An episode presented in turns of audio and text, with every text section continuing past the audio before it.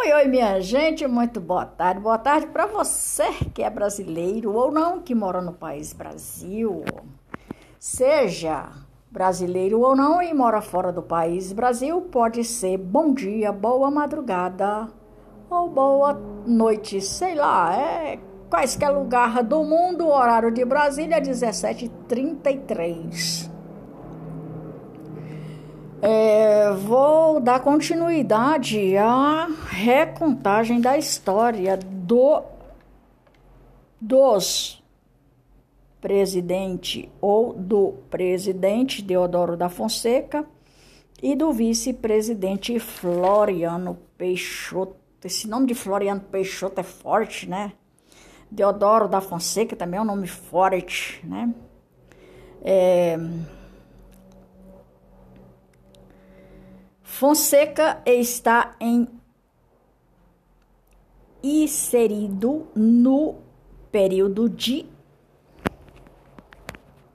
consi, consolidação, uma vez que foi o primeiro governo republicano do nosso ou no nosso país Brasil. Ele esteve na presidência por dois anos. Aqui já é nome de, uma, de um outro presidente, que da qual esteve no governo por dois anos, renunciou o cargo devido às disputas com, a, com o legislativo.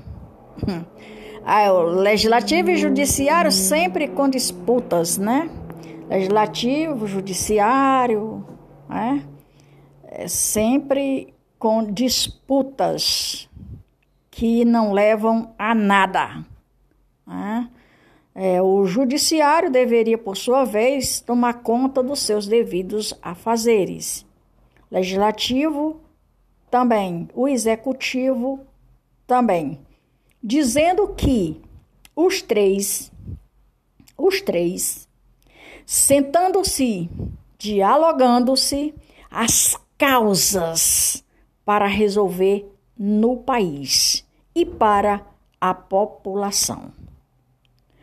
Pois com disputas não vão chegar a lugar nenhum. Nem judiciário, nem legislativo, nem executivo. O judiciário, por sua vez, tem que fazer o seu papel devido. Ler e reler a Constituição para fazer o que é devido. Legislativo, por sua vez, tem que ler e reler os seus programas para que seja feito como deve ser feito. O judiciário, por sua vez, não, o legislativo, o executivo, por sua vez, que já tem uma base personalizada ou especificada, constantemente faz com que o que tem que ser feito por dentro do que tem que ser feito é feito, né? Isso aqui é só um um aspas, é um que eu estou fazendo aqui.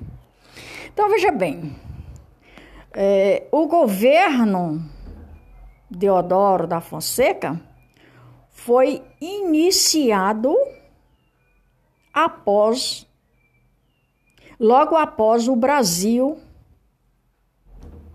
converter-se em uma república. Esse acontecimento deu-se em 15 de novembro, depois que o próprio Deodoro da Fonseca, uma pequena tropa que destituiu o gabinete ministerial. O ocupado pelo vice-conde, pelo visconde de Ouro Preto, ocupado pelo Visconde de Ouro, de Ouro Preto no final daquele dia. A República foi promulgada por José de Patrocínio. A República foi promulgada naquele dia por José do Patrocínio. O proclamador da República foi um acontecimento. A proclamação da República foi um acontecimento, resultado da insatisfação, sobretudo dos militantes, com a monarquia. Eles estavam insatisfeitos por motivos múltiplos fatores, sobretudo, sobretudo porque se consideravam injustiçado pela forma que era tratados pelo regime monarquia da década de 1870 em diante articulou-se um movimento republicano que, com apoio dos cafeicultores paulistanos, conseguiu derrubar a monarquia. O grande envolvimento dos militares no movimento fez com que eles se tornassem protagonista nos primeiros anos da República Brasileira. E por isso, Deodoro da Fonseca foi nomeado para presidir o governo provisório. Seu governo, porém, o seu governo, porém, ausente de problemas, contestações futuras de um regime republicano implantado na base do provisório. Bom, minha gente, as questões que naquela época existia eram diferentes das questões de hoje. Porém, o desentendimento, desentendimento entre os três poderes sempre ocorreram.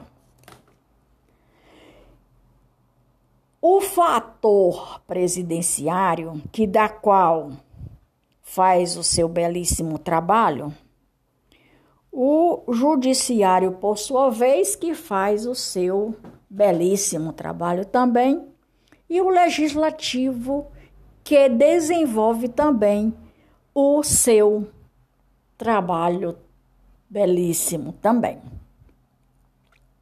Só que de vez em quando parece que o, o diabo passa o rabo entre os três poderes e vem os desentendimentos. Só que o maior poder é o executivo. O executivo fazendo o decreto, pronto, ponto, acabou. Mas para isso também tem que ter diálogo. E trazendo para os dias de hoje, o nosso presidente ele enfatiza isso, diálogo, diálogo entre os três poderes. Entre os três poderes. Só que de vez em quando o diabo passa o rabo, faz uma, né, uma joga farinha no ventilador para que haja problemas que deveria não haver. Pois os três poderes estão para resolver a solução do país, para o país e para o povo. Pois é o povo que elege é o povo que elege e é o povo que precisam de resposta. Final das contas, todos os três poderes das três casas, elas ganham os nossos dinheiro para isso. Os nossos dinheiro para isso. O eleitor vota e o eleitor paga a conta. Os eleitores votam e os eleitores pagam a conta. E os eleitores querem a conta prestada? Porque afinal das contas, tem que ser assim. Legislativo, judiciário, executivo, eles são referência para o povo. Agora, nem todos que estão lá dentro é exatamente o que o povo quer a resposta de alguns é exatamente o que o povo quer. E nesse quesito, a população fica fica querendo resposta, obter resposta das três casas como deveria ser. Porém, entretanto, Fica difícil o entendimento se não houver. Se não houver um esclarecimento concreto e real dos três poderes. Afinal das contas, são os três poderes que estão para representar, fazer representações para o povo. O povo é quem faz o país Brasil, porque se não existisse país, declaração do país, não existia povo. Se não existisse povo, não existia executivo, legislativo nem judiciário. Por quê? As três casas sozinhas não vão fazer nada. É simples assim, minha gente. O entendimento é simples assim. Que custo que custo sentarem, dialogarem e fazer uma questão de concordância entre os três poderes e consertar aquilo que está errado e consertar muito mais aquilo que o povo quer resposta. Porque se não existisse país, tampouco não existia população. Se não existisse população, também não existiam os três poderes. Se não existissem os três poderes, também não tinha quem fizesse nada. Pelo país e pelo povo. Em quaisquer lugar. No mundo. Não é só aqui, não. Eu não falo não é só pelo país Brasil e pela população brasileira. Afinal das contas, nós vivemos em um universo terreno. Para que nós possamos ter resposta, nós cobramos de quem? O eleitor vai cobrar do outro? Claro que não, né? O eleitor tem que cobrar de quem? De quem elegeu, foi eleito e está lá para fazer. E não para viver como gato cachorro. Tem que ser pessoas que tenham entendimento, entendimento para fazer. Gente, quando vocês morrer, vocês não levam nada. O que você construir aqui, construir aqui, aqui fica. É eu, é você, é nós. Certo? Então, a briga que eu vejo, disputa, é pelo dinheiro que cai no bolso de vocês ou que cai dentro das contas bancárias de vocês? Eu sempre vejo essa disputa dessa natureza. Algum outro faz diferente. Eu tenho aqui o exemplo do Marcelo Manhattan, que faz aquilo que tem que ser feito. Com honestidade, com sinceridade, com caráter, com diálogo, com falas. Componente com aquilo realidade. Nós temos também o exemplo do nosso presidente atual que faz, não só o Marcelo, mas tem outras pessoas que fazem também, né, minha gente? Não generalizando todo mundo, mas cada um quer puxar brasa para sua sardinha e isso não pode. É isso que não pode. Porque vocês são eleitos pelo povo para fazer o que o povo precisa, o que o povo quer. Enquanto isso, vocês ficam aí brigando por dinheiro. Não generalizando, né, minha gente? Mas vocês ganham o de vocês. Muito bem, obrigado. A nossas custas. A custa dos eleitores. E os eleitores não podem cobrar do outro eleitor. Os eleitores têm que cobrar de vocês. De vocês que estão aí dentro das três casas. Dos três poderes. E é isso que nós temos pessoa fazendo, pessoas fazendo.